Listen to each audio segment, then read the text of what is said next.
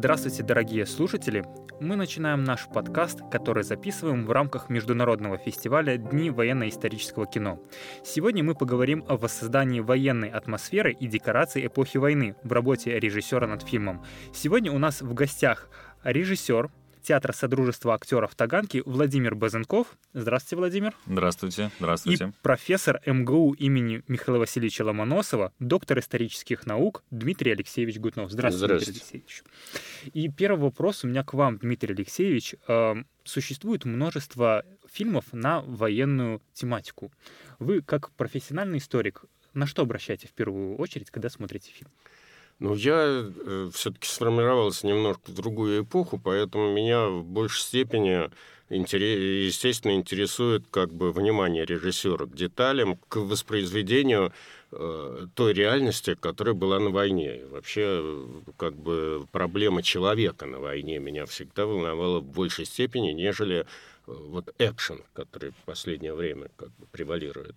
Ну и, честно говоря, как бы, конечно, как я смотрю на эти фильмы с точки зрения историка, иногда глаз режет э, несоответствие там, ну, либо какого-то вооружения, либо как себя вели люди. Иногда даже бывает проблема с лексикой, потому что ты знаешь, что в 30-е годы там те или иные слова не употреблялись просто. Но это говорит э, зачастую о формальном отношении, либо там не было исторического консультанта, либо, в общем, формальное отношение к делу этого исторического консультанта. Вот, Владимир, сейчас Дмитрий mm-hmm. Алексеевич сказал по поводу отношения к историческому консультанту.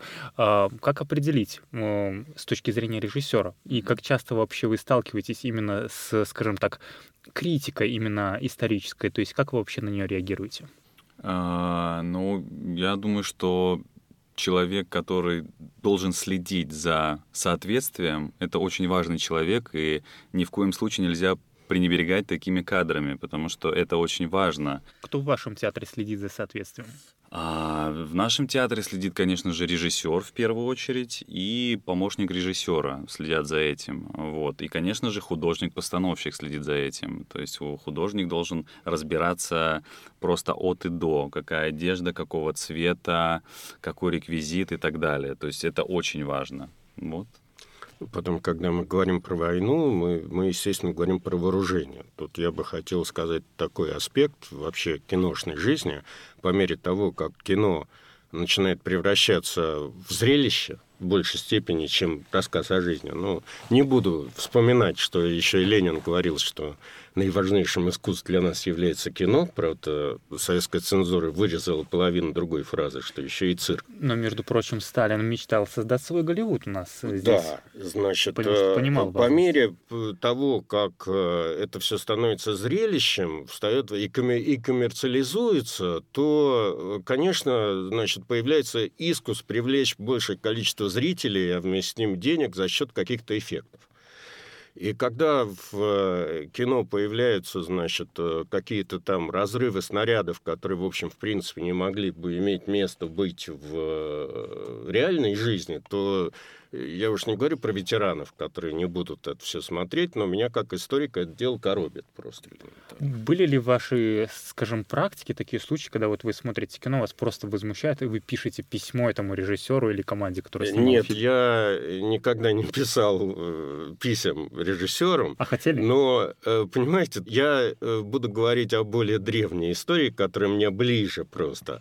А, но когда мы, например, видим фильмы про святого святого благоверного князя Владимира, э, то надо иметь в виду, что люди были ростом не 180 сантиметров, а 130.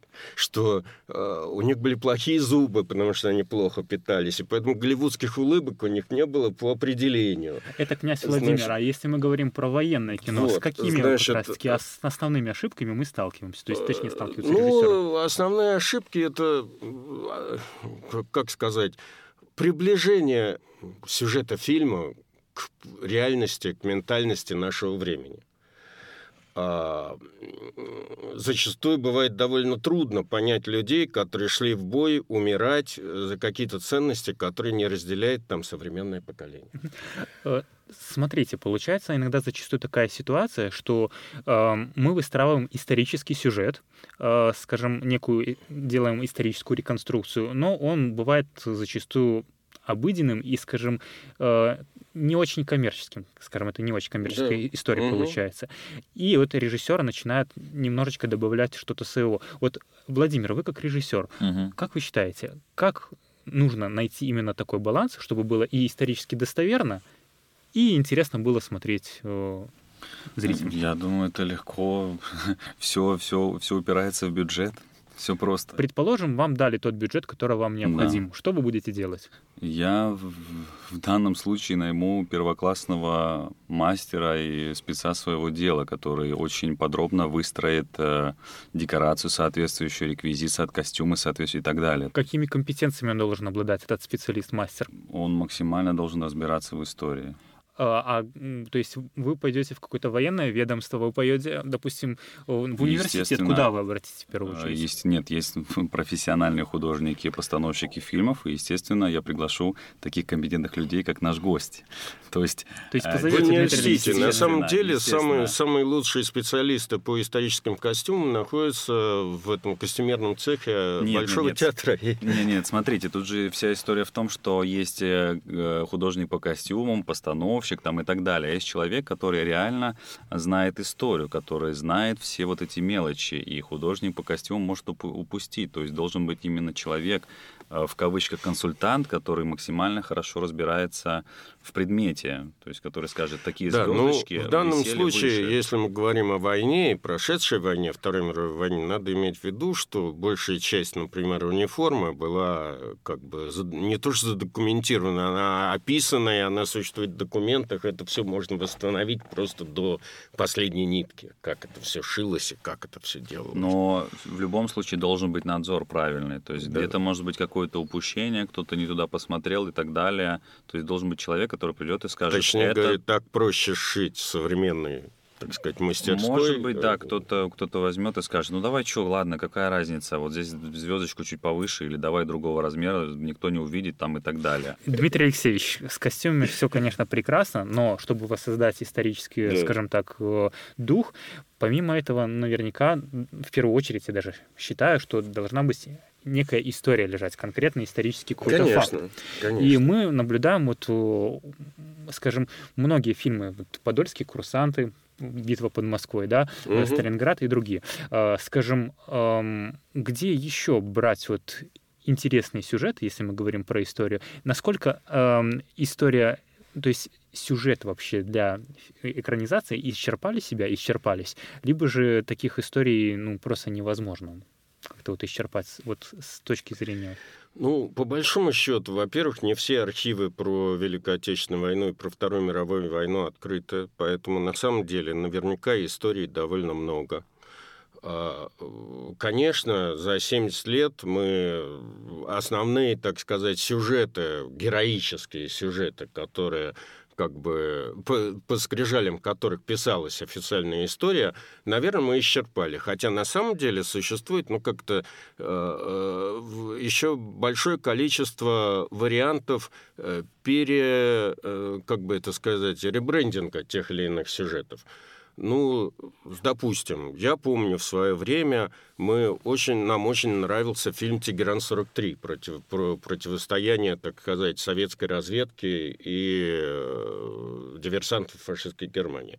Хотя на самом деле в современных условиях было бы интересно переснять этот фильм с учетом противостояния двух гениев, так сказать, э, диверсии и контрразведки. Это Отто Скорцени с немецкой стороны, который командовал, должен был э, ликвидировать Сталина, Рузвельта и Черчилля, и э, Александр Короткова, например, который, собственно говоря, ему противостоял, и благодаря которому, в общем, это все не состоялось. Как, как личный, вот, как, как борьбу вот двух личностей. Понимаете, оба харизматические, оба уже к тому времени вполне легендарные диверсанты, состоявшиеся.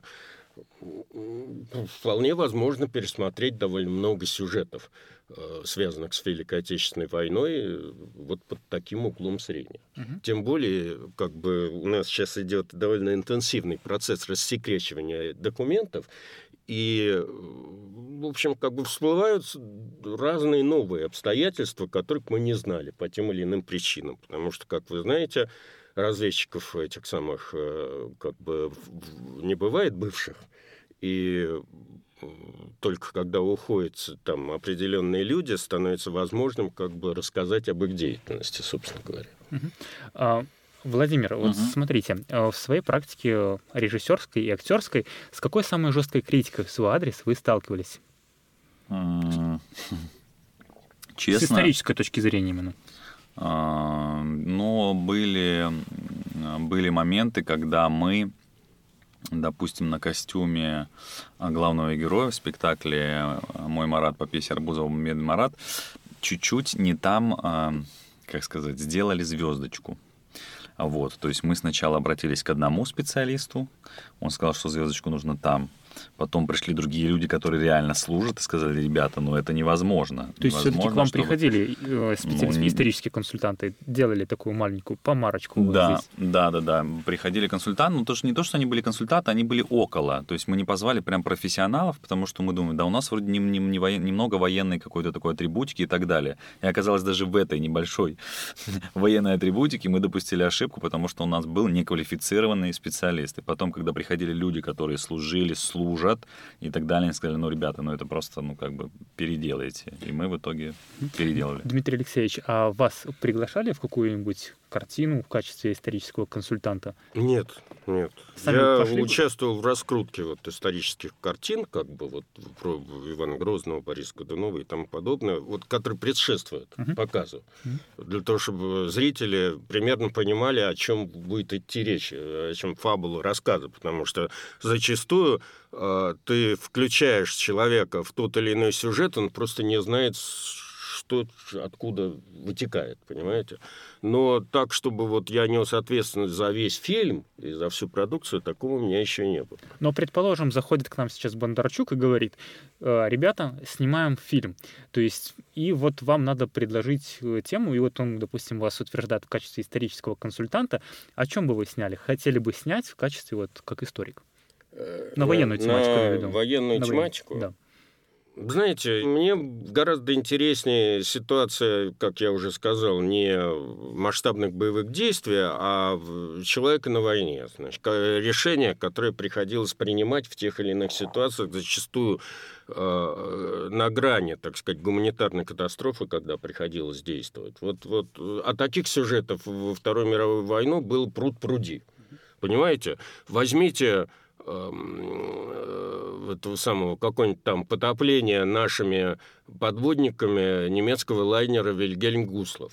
Значит, э, Расскажите об этом. Я уверен, что ну, большинство ну, наших Это был шикарный знают. лайнер времен э, Третьего Рейха, такая реклама плавучая фашистской Германии, который вывозил беженцев во время, значит, штурма Кенигсберга, когда уже Кенигсберг падал, и, по сути дела, надо было э, вывести людей. И на этот лайнер была объявлена охота. Потопил его, дай бог памяти, по-моему, Маринеско.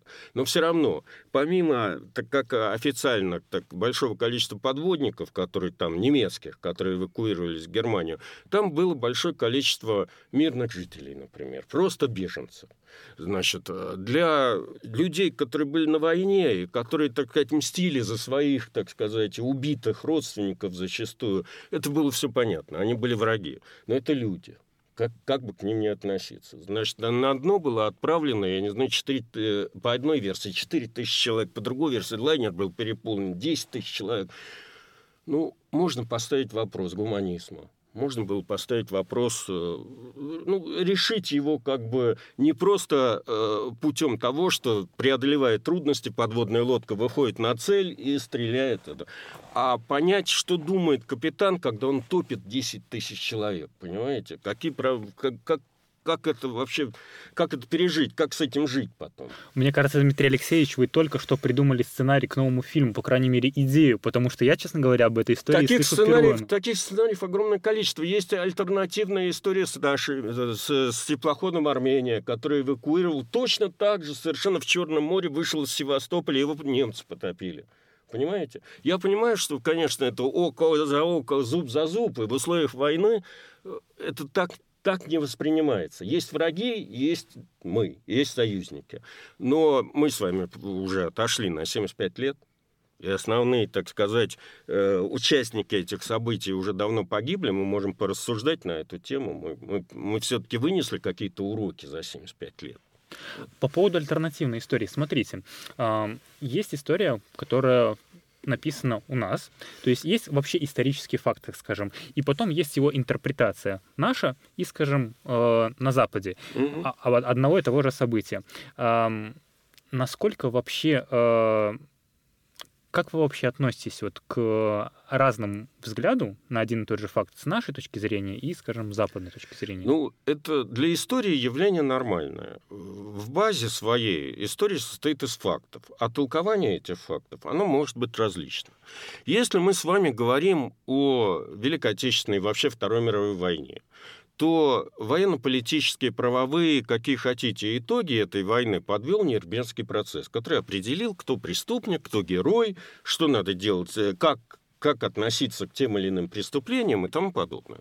Значит, э, э, и, и от этого, и, и, собственно говоря, из решения Нюрнбергского процесса проистекает вот та трактовка Великой Отечественной и Второй мировой войны, которой придерживается наше государство и которой наш президент до сих пор призывает придерживаться остальные страны.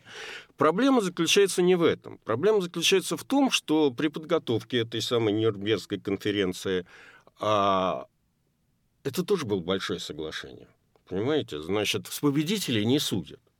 Значит, соответственно, как бы победители судили побежденных.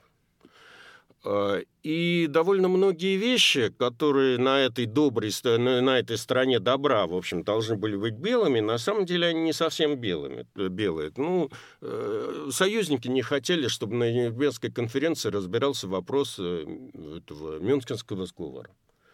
Э, с нашей стороны Мюнхенский не очень договор, хотелось... это поясним нашим слушателям, это да. соглашение 1938 года. 1938 года, совершенно верно, по которой состоялся раздел, а потом поглощение Чехословакии. Э, советская сторона, допустим, не очень хотела обсуждения на Нюрнбергском процессе этого протоколов Молотова-Риббентропа, согласно которым Прибалтика входила в состав Советского Союза. Все эти требования сторон были учтены. Поэтому, когда сложилась э, послевоенная так называемая Ялтинско-Потсдамская система, всех все устраивало. И мы, и союзники примерно придерживались э, этой вот точки зрения, как бы, которая изложена в, Нюрнбер... в решениях Нюрнберга. Но мир сейчас изменился, как вы видите. Значит, э, Потсдамская система разрушена или рушится на наших глазах, и, соответственно, и решение Ялтинской, э, этой Потсдамской системы и Нюрнбергского процесса тоже уходит в прошлое, как бы мы к этому не относились. Ну и, соответственно, есть большой искус поменять, изменить, э, оболгать. Но мы это воспринимаем, это все как ляпы, я так понимаю, правильно ведь? Как э, недостоверность, Значит, я понимаю. Где больше, кстати, ляпов? У наших режиссеров или вот на Западе, когда мы смотрим военно-историческое Нет, ну, кино? конечно, на Западе. Они давно в общем, конечно, фи, вот западные фильмы, особенно, значит, ну, какие можно привести Дюнкерк, например. Я уж не буду говорить, что там летает один самолет, хотя немцы бомбили там э, англичан просто в полную, так сказать, силу. Но э, чему посвящен, значит, этот фильм? Фильм посвящен одной идее, идее страха. Я понимаю, что мы все боимся, мы все люди, и на войне боятся все. Но э, мы привыкли к тому, что человек либо преодолевает страх, либо погибает. Я не знаю. Ну, какой-то выход из этой ситуации. Фильм посвящен только страху. Э, из э, западных фильмов, пожалуй, последний правдивый фильм о войне, который мне понравился, хотя с налетом некой, э, ну, некой мелодрамы в американском стиле, это было «Спасти рядового Райана» поскольку снимал Стивен Спилберг, который сам участвовал в войне, война 53 года в Корее мало отличалась от боевых действий на исходе Великой Отечественной войны. Поэтому он как-то прочувствовал вот это вот все дело и показывал это в очень разумном сочетании мелодрамы, то есть надо вытащить рядового Райана, э, американской, традиционной для американского кинематографа стилистики жестокости, там летящая пуля, мозги на вылет, но все-таки в каком-то уважении к историческим реалиям. Там э, базуки не, базуки не стреляют, как... Ну, базуки, бог да. с ними, как да. говорится. Владимир, а вот вы, как режиссер, допустим, какой бы сюжет вы бы хотели взять, снять по нему картину, именно военную. Да, я согласен с предыдущим спикером полностью. Мне также интересны судьбы людей, переживания людей, нежели какие-то масштабные истории. Если бы брать масштабную историю, то я бы взял бы вот э, историю про двух гениев, когда немецкий э, и наш советский фамилия вот. Если Коротков да. и Скорцени. Да. Как бы оба личности харизматические, у обоих бэкграунд очень впечатляющий. У Скорцени это освобождение Муссолини, которого арестовали. У Короткова вообще создатель этой Красной капеллы в, Европе. То есть как бы э, рассмотреть судьбы этих людей, их противостояние вот в одном конкретном вещи, они оба шли как бы к этой, к этой всей истории, и вот... Э, Мне кажется, у нас здесь начинает складываться уже творческий тандем, да? Да, да, да. Есть, а, хорошо, Дмитрий Алексеевич, вот что вы посоветуете э, вот Владимиру, да? То есть с чего вот именно надо вот начать, чтобы вот воспроизвести эту историческую реальность? Ну как?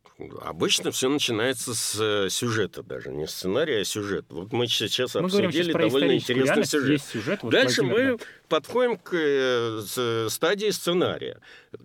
По моему э, наблюдению, где-то с 90-х годов наблюдается большой дефицит людей, которые умеют писать сценарии. Даже, даже так. Я не специалист все-таки в сценарном деле, мало людей, которые могут связно рассказать, интересно рассказать историю, так, чтобы это было бы интересно потом посмотреть. Понимаете?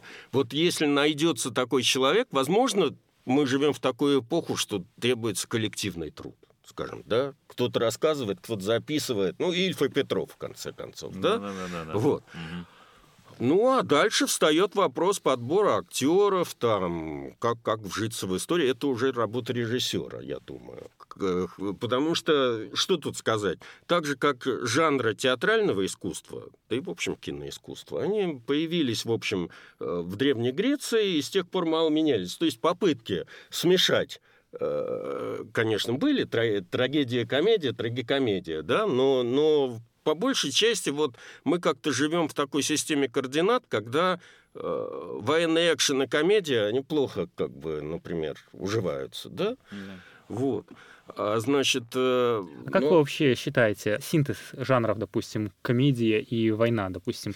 Ну, мы знаем кучу таких историй, которые имели место быть. Например? И в, на, ну, в нашем кинематографе, там, не знаю, «Похождение солдат Швейка». Угу. Или, э, ну, э, «Небесный тихоход».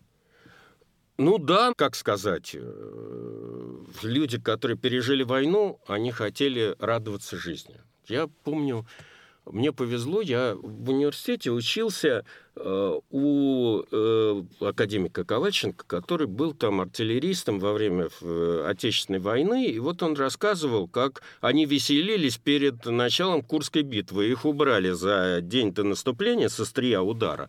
Они знали, что они завтра пойдут в бой, то есть их убрали, но они должны были умирать. Как бы. Но они веселились на все сто процентов, то ли от того, что они понимали, что завтра они умрут, то ли от того, что они были молодыми, и он до сих пор, до, там было это в 85 году, помнил об этом, и мне это рассказывал, как им было весело, понимаете? Mm-hmm. Что там веселиться вот с моей колокольни, когда ты знаешь, что завтра ты надо о вечном думать. Дмитрий Алексеевич, а mm-hmm. какие вот ваши любимые фильмы про войну? Ну, из иностранных я вам Давайте сказал, про, про наши, а про, про наши. наши фильмы... Ну, в свое время, вот в, со, в зрелом, в сознательном возрасте я застал военно-полевой роман, который мне нравился. Из постсоветских фильмов, ну, пожалуй, «Кукушка», в которой можно было верить, Прошкина. Ну, ситуация там была и, и смешная, и как-то милая, и можно было поверить, что это происходит, что это происходило. Ну, допустим, фильм «Вор с Машковым» как-то на меня лег. Честно говоря, мне не нравятся вот, э, вот эти все фильмы, которые, в общем, по сути дела, срисованы с комиксов, типа «Мы из будущего». Угу. А, Владимир, а да. ваши? какие фильмы? Я сейчас начал вспоминать фильмы, судорожно начал в голове у меня... Загрузка, лоуди. Да-да-да, у меня пошли картинки, картинки, картинки. Но то, что первое пришло мне в голову, это, конечно же, Герман. Это «Пять дней без войны». Да, хороший фильм. Да, Согласен. великолепный фильм. Вот там как раз судьбы людей рассматриваются. То есть там такая очень а, личная история двух людей на фоне вот этой катастрофы. Вот. А потом еще фильм, надо название вспомнить. Пока вы вспоминаете, я Да. скажу, что мне, честно говоря, очень нравится в августе 44-го, по-моему, Пташук снял, э, если не ошибаюсь, ему уже около 20 лет, но до сих пор пересматриваешь как в первый раз. То есть там и драматургия, и прекрасная игра актеров, и Миронов, э, Балуев. Вот. эм, Вспомнил. Да. Летят журавли. О, конечно, да, я, я согласен. Да. Летят журавли, конечно. Да, вот это великолепный фильм. Как вы считаете, что нужно нашим режиссерам, чтобы можно было снять фильм оскароносный, как раз-таки именно вот на историческую тематику? Как чего? Нужен. И Кроме то, что бюджета, мы- кроме бюджета, конечно. Нет, да, я почти это сказал. Э, Нужен хороший рассказ, то есть как бы сюжет, Ну, вы уже, хороший сценарий, хороший сценарий и бюджет. По-моему, все. Да, да. Ну, талант еще нужен. да. Ну, как это все показать? Режиссер. Да, да, да, да. На этом время нашей беседы подходит к концу.